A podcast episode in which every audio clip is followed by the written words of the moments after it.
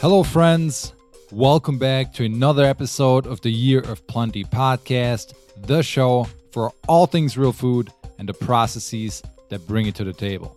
As always, I'm your host Poldi Wieland, and the following is a solo-sode all about garlic mustard, one of the most widespread edible plants here in North America and in many other parts of the world. Some of the questions I will try to answer in this episode are: what is garlic mustard? Where does it grow? Where is it from? You know, what's kind of its history? How do we harvest it? And finally, how do we use it in the kitchen? Garlic mustard is actually one of the first wild edibles that I learned about, and my very first time foraging for it was actually when I still lived in Germany. Back then, I used it to make garlic herb butter, which I absolutely love to melt over some freshly grilled venison backstrap. Actually, my mouth is watering just from thinking about it right now. But, you know, I'll share a lot more ways to use this plant as food here throughout this episode, so stay tuned. I also want to announce that I'm now working together with the incredible people at Ancestral Supplements. They are an awesome small business based in Texas, and what they do is they manufacture and sell high-quality supplements made from animal organs. As I've talked about many times on the podcast, we have eaten animal organs for the most part of our human evolution. Our ancestors were eating the entire animal, not just the muscle meat that most of us are eating today. They ate the organs, the blood, the fat, and even the connective tissue. All these parts of the animal are incredibly nutrient dense, and your body can easily absorb the vitamins and minerals in them. And that's exactly why I try to get organ meats into my diet as much as possible. But unfortunately, with our modern food system, it's often very hard to get our hands on some quality organ meats. If you're hunting and fishing, that's one way to get your hands on quality organ meats, like liver and heart. But unless you have a local butcher or farmer that sells them directly to you, you probably have a hard time getting those into your diet. That's why I think Ancestral Supplements is doing such a great job. They create all of their supplements with organs that are sourced from New Zealand. The animals are pasture-raised, grass-fed, they live a really good life, and the way they make these supplements really ensures that the nutrients don't get destroyed. Ancestral Supplements are a really convenient way to get your hands on the nutrients in the quality organ meats, and it's especially great if you travel a lot. If you're interested, definitely check out their products at www.ancestralsupplements.com. If you order, consider using my referral link, which you will find in the podcast show notes. And by using this code, you're also going to support the podcast, which, you know, allows me to keep pumping out new episodes in the future. So definitely check them out. This is the Year of Plenty podcast. If you enjoy it, subscribe on whichever platform you use to listen, review it with 5 stars on Apple Podcasts. Also, support it by making a donation on Patreon with the link in the show notes. Patreon is an awesome service that allows you to help me create the show with donations as little as $2 a month, and it's based on the patronage system that was very popular during the ancient empires and the Middle Ages. Back then, kings and queens alike used the patronage system to take creatives under their wing and support them in exchange for value. If you learned something new from this episode, consider sharing it with others or simply connect with me on Instagram at Poldi Wieland. That is at PoldiWieland. All right, let's get into this episode. First of all, what is garlic mustard? Well, garlic mustard is a plant that grows in the wild. Its scientific name is Alliaria petiolata. Other names are hedge garlic, sauce alone, and jack by the hedge. It's also not too distantly related to our cruciferous vegetable that are in the brassica family, like cauliflower, Brussels sprouts, broccoli, kale, and so on. And, you know, it's one of the most widespread wild edible plants out there, like I was saying at the beginning. Garlic mustard is also a biennial, and it looks very similar to other mustard plants out there.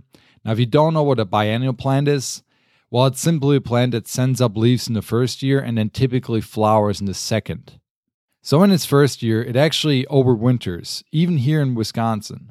And at this stage, the plant really hangs out as a small rosette of basal leaves on long stalks near the ground. So you're going to find it on the forest floor usually. Also, these first year leaves, you know, they're as broad as they're long, and they look very different from the second year leaves. They're much more round. Now, once the plant does get into the second year, it grows tall stalks that will bear flowers. And at this stage, you know, it can grow several feet tall. Most of the ones I see are usually 2 or 4 feet, I would say. And the stalk will have alternate leaves on it, which are much more triangular with large teeth on the margin. But, you know, you often still see the broader first-year leaves at the bottom of the stalk. So kind of imagine if once the plant is in its second year, as you go up the stalk, you're going to go from first-year leaves that are more on the bottom, they're roundish, kidney-shaped, heart-shaped, whatever you want to call it. And as you go up the stem, they're going to get much more triangular, pointy, and have a lot more, you know, coarser or more defined teeth on the margins. So that's something to look out for. Now the stalk is smooth and solid on the inside. So if you cut it in half and you take a cross section, it's not going to be hollow. So that's one thing to watch out for when you're trying to identify it. Also in the second year, garlic mustard starts growing really early in the year. And you know, it will actually flower by late spring or early summer. So it's a very, very fast growing plant. The flowers it bears are small and white, and they have about 4 petals. And in summer, you know, as we progress through summer, after it flowers, garlic mustard builds these green seed pods that are about 1 to 2 inches long. And then inside of these pods, you're going to find small seeds. So next time you're out there, you know, once you identify a garlic mustard plant, just kind of follow it through the season and kind of see how it changes, you know, from its first year basal leaves that are on the ground to the plant, you know, on a long stalk with flowers and eventually seed pods on it. Actually, you know, I recommend that people do that with every new plant or new species that they identify. It's just always good to see how, you know, how it changes throughout the year. Now, every part of the plant has a garlicky mustard smell.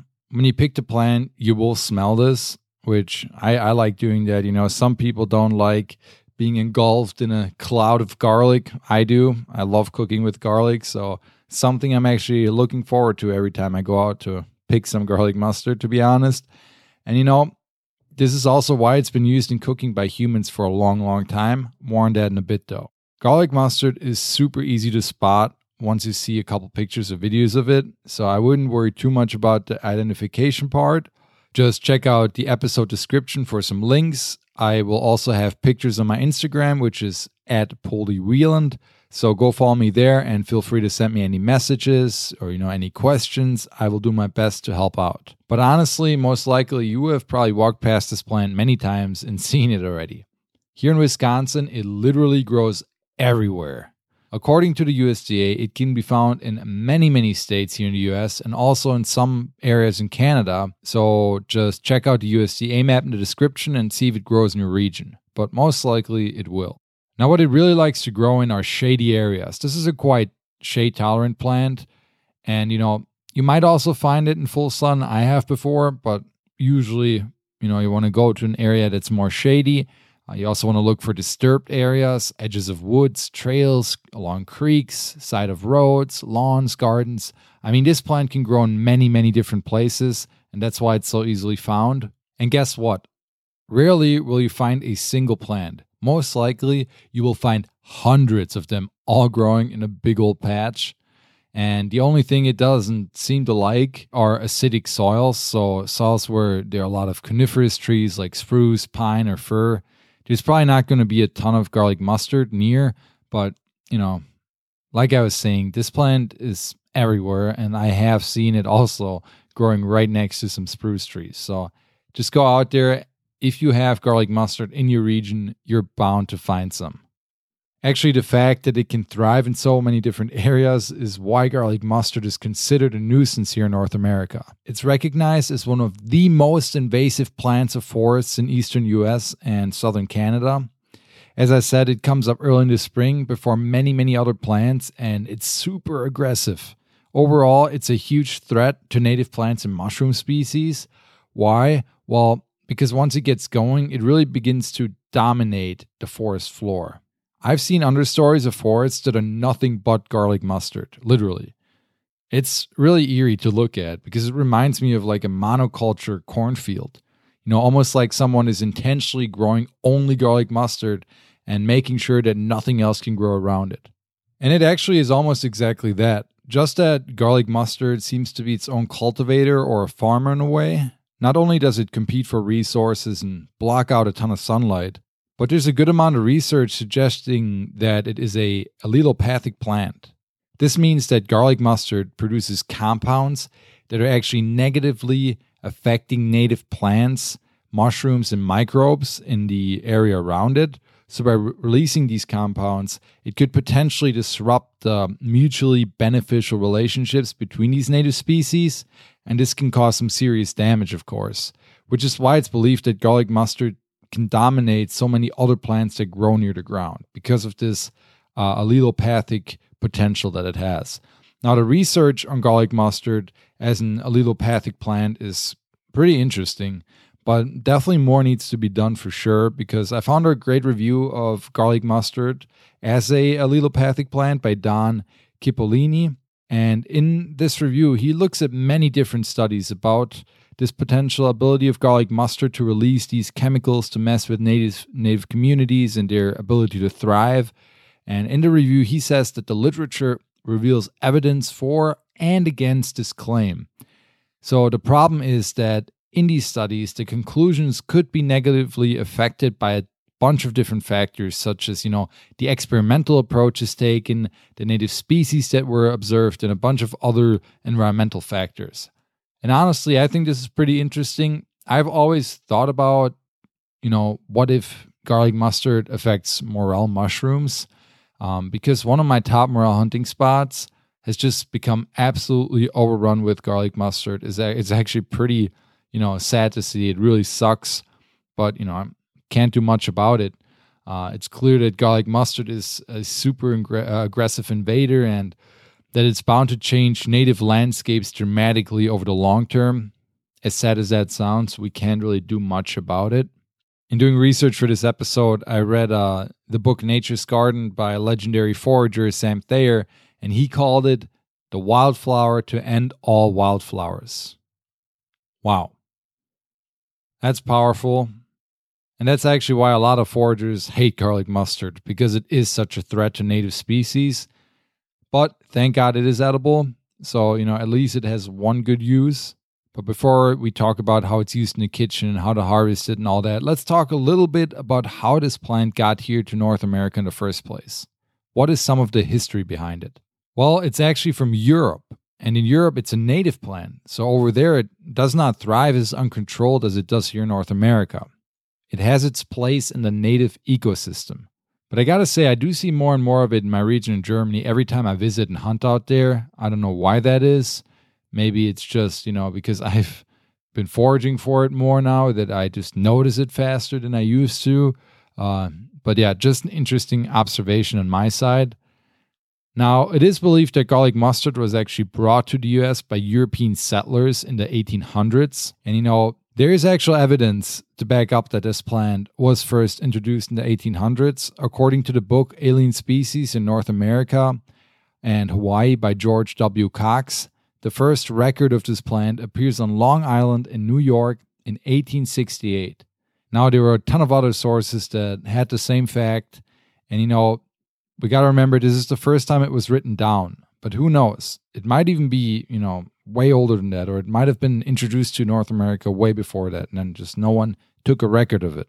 But there's a study by Durack et al. Published in the Journal of Molecular Ecology in 2005, and they looked at the genetic makeup of garlic mustard plants here in North America, and their findings were pretty interesting. Their findings suggest that the species was probably introduced at numerous points in time. Also, the most probable area where it originated from are the British Isles, Northern and Central Europe. We do know that in Europe, the plant has been used as flavoring and medicine for a long, long time. There are some accounts of it in medieval herbology books, but, you know, the story of humans using garlic mustard is probably much, much older. I found another scientific article by Saul et al. Called "Phytoliths in Pottery Reveal the Use of Spice in European Prehistoric Cuisine." And this is from 2013. So what these researchers did, they looked at 6,000-year-old prehistoric pottery from Northern Europe that was found around the Baltic Sea. And I always think it's so amazing that we do have some preserved, you know, cooking pots and whatnot, or cooking utensils from that far back. That's just so crazy to me. But anyway, the pots had carbonized food deposits in them. And the researchers compared these preserved plant materials to over 120 European and Asian species and found that they were consistent with those found in modern garlic mustard seeds. So this means that people might have used garlic mustard as a spice for thousands of years. How cool is that? I think that's pretty cool. Okay, now that we know where it came from, let's look at why this is such an awesome wild edible to forage for and how you can harvest it. But first, quick disclaimer here. I am not responsible for what you put in your mouth and eat. Please be safe. Anytime you go out to forage for wild edibles and you try to use them as food, please, please, please make sure you're identifying them correctly. I know you're smart, so enough said. Let's move on. The obvious reason why this is such an awesome plant to forage for is that it's tasty, easy to find, and super abundant. Literally, all it takes is for you to find one garlic mustard patch and a couple of minutes. They're so easy to pull out of the ground that you can harvest a ton of them, you know, within like a short amount of time. But there's more. Garlic mustard is quite a nutritious plant, actually. It has a diversity of vitamins and minerals, and I found a scientific paper published by Kavers et al. In the Canadian Journal of Plant Science in 1979. So not the most recent study, I know, but, you know, still very, very interesting stuff. The paper actually states that the greatest potential of garlic mustard may be as a green vegetable, and that other researchers have shown that the leaves and young shoot prior to flowering have a huge amount of vitamin C. Actually, on a weight basis, there's more vitamin C in it than in oranges. And they also reported in this paper that the leaves at all times of the year have even more vitamin A than spinach, which is known for its high vitamin A content compared to a lot of other common vegetables. So I thought that was pretty gnarly, you know. If you want vitamin C and vitamin A, go eat some garlic mustard. Now, there's one important thing I want to bring to your attention. Garlic mustard actually has a tiny amount of cyanide in it. You're probably thinking, what the heck, Poldi? Cyanide? Why the fuck would anyone eat it? Well, that's obviously your decision to make. But actually, there's several other veggies that we eat commonly that have trace amounts of cyanide in them. So the cyanide comes in small amounts and acts more like a defense mechanism against herbivores or insects or anything that's really trying to eat the plant. I had no idea about this before doing the research, and I've been eating this plant for a while, so I'm not worried at all.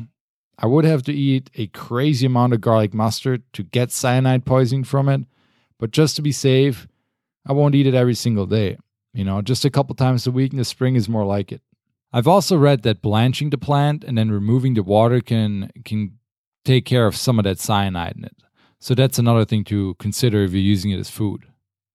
I'm not trying to scare anyone or discourage anyone from eating garlic mustard. This is just something, you know, I thought was interesting, and I thought it was important to share with you guys in this episode. All right, let's talk more about harvesting this plant and how to use it in the kitchen, because that's why you're probably listening to this. Now, you can eat the plant in the first year and the second year, but I think it has a lot more potential in its second year because it just provides a lot more leaves and other edible parts for you. The leaves are what I've eaten the most, honestly, and I like them a lot. They usually have a very pleasant garlicky taste to them and some sweetness as well, but unfortunately, there is also a bitter aftertaste that some people don't like at all. I've come to find that the flavor of the leaves really depends on age of the plant and the location. You know, actually, a lot of foragers say that it's better to get the leaves from plants that grow in the shade and not the ones that are really exposed to sunlight or to a lot of sunlight. The reason being that the ones in the shade are supposed to be less bitter. I have found this to be the case sometimes, but it's not a for sure. For me, it's really all location and area. Every time I see a garlic mustard plant and I'm trying to forage for it, I'll just sample a couple leaves. And, you know, sometimes they're bitter. And sometimes they're not at all. Like yesterday, I just found some garlic mustard and I tried the leaves and they were super sweet and there was no bitterness. So I marked the spot instantly on Onyx, which is like a map service that I use. And, you know, I'll be coming back to there next year and hopefully they'll be just as sweet as they were yesterday. Also, I don't really mess with the plant when it's in its first year stage. At this point, you're only going to get a couple leaves, and they're much stronger, almost always super bitter, so I just don't really care for them. Now, what can you do with the leaves? Well, the leaves can be eaten raw. Just throw them in a salad or on top of a sandwich. They're also commonly used as flavoring in sauces, soups, or stews and whatnot. But I gotta say, my favorite way to use the leaves are in the spring. And this is when I will add them to ram pesto. Rams are also called wild leek. And I do that because, rams are really susceptible to overharvesting. And by adding garlic mustard, I still get that garlicky flavor in there, but I don't have to use as many ramp leaves. So I can just get a couple ramp leaves, make most of it garlic mustard. So, and this way I'm kind of using it like a filler into pesto. So I think that's a great way to utilize it. Another interesting way to use the leaves is to dry them. This is one way to preserve them, and then you can crush them up and use them like any other dried herb that you would use in your cooking. However, you might lose some flavor by doing this, so just watch out for that. Now, what I'm really trying to do this year is add some garlic mustard leaves to wild game sausage. I think that would add a really pleasant garlicky flavor to them. But it's not just the leaves that you can eat. Every part of the plant is edible. What a lot of people like to do is get the tender part of the young stalk, which is a lot milder than the leaves.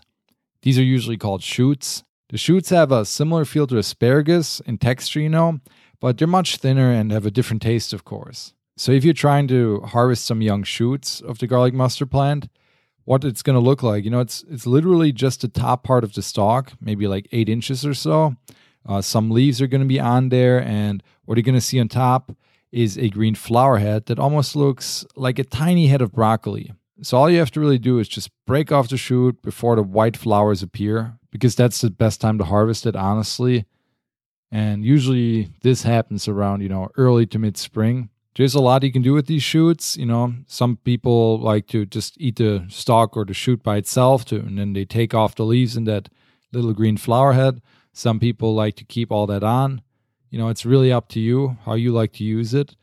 But in the episode description, you will find a link to a steamed garlic mustard shoot recipe by forager and chef Alan Burgo.